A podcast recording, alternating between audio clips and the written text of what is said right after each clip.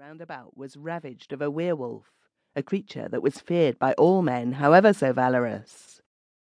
This werewolf was by day a man, but by night a wolf, given to ravage and to slaughter, and having a charmed life against which no human agency availed aught. Wheresoever he went, he attacked and devoured mankind, spreading terror and desolation round about and the dream readers said that the earth would not be freed from the werewolf until some man offered himself a voluntary sacrifice to the monster's rage. Now, although Harold was known far and wide as a mighty huntsman, he had never set forth to hunt the werewolf, and strange enough, the werewolf never ravaged the domain while Harold was therein. Whereat Alfred marvelled much, and oftentimes he said, Our Harold is a wondrous huntsman. Who is like unto him in stalking the timid doe, and in crippling the fleeing boar? But how passing well doth he time his absence from the haunts of the werewolf! Such valour beseemeth our young Siegfried. Which, being brought to Harold, his heart flamed with anger, but he made no answer, lest he betray the truth he feared.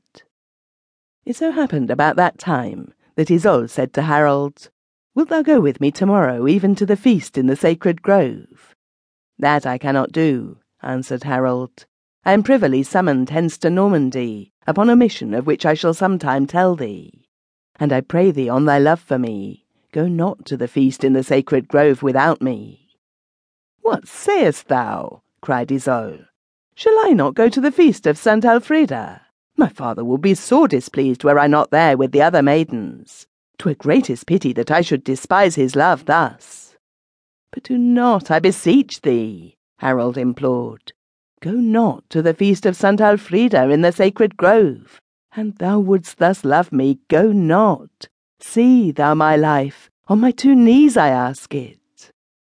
How pale thou art, said Isolde, and trembling. Go not to the sacred grove upon the morrow night, he begged. Isolde marvelled at his acts and his speech. Then, for the first time, she thought him to be jealous, whereat she secretly rejoiced, being a woman. Ah, quoth she, thou dost doubt my love. But when she saw a look of pain come on his face, she added, as if she repented of the words she had spoken, Or dost thou fear the werewolf? Then Harold answered, fixing his eyes on hers, Thou hast said it. It is the werewolf that I fear. Why dost thou look at me so strangely, Harold? cried Isolde. By the cruel light in thine eyes, one might almost take thee to be the werewolf. Come hither, sit beside me, said Harold tremblingly, and I will tell thee why I fear to have thee go to the feast of St. Alfrida tomorrow evening. Hear what I dreamed last night. I dreamed I was the werewolf, do not shudder, dear love, for 'twas only a dream. A grizzled old man stood at my bedside, and strove to pluck my soul from my bosom. What wouldst thou? I cried. Thy soul is mine, he said. Thou shalt live out my curse. Give me thy soul. Hold back thy hands. Give me thy soul, I say. Thy curse shall not be upon me, I cried. What have I done that thy curse should rest upon me? Thou shalt not have my soul. For my offence shalt thou suffer, and in my curse thou shalt endure hell. It is so decreed.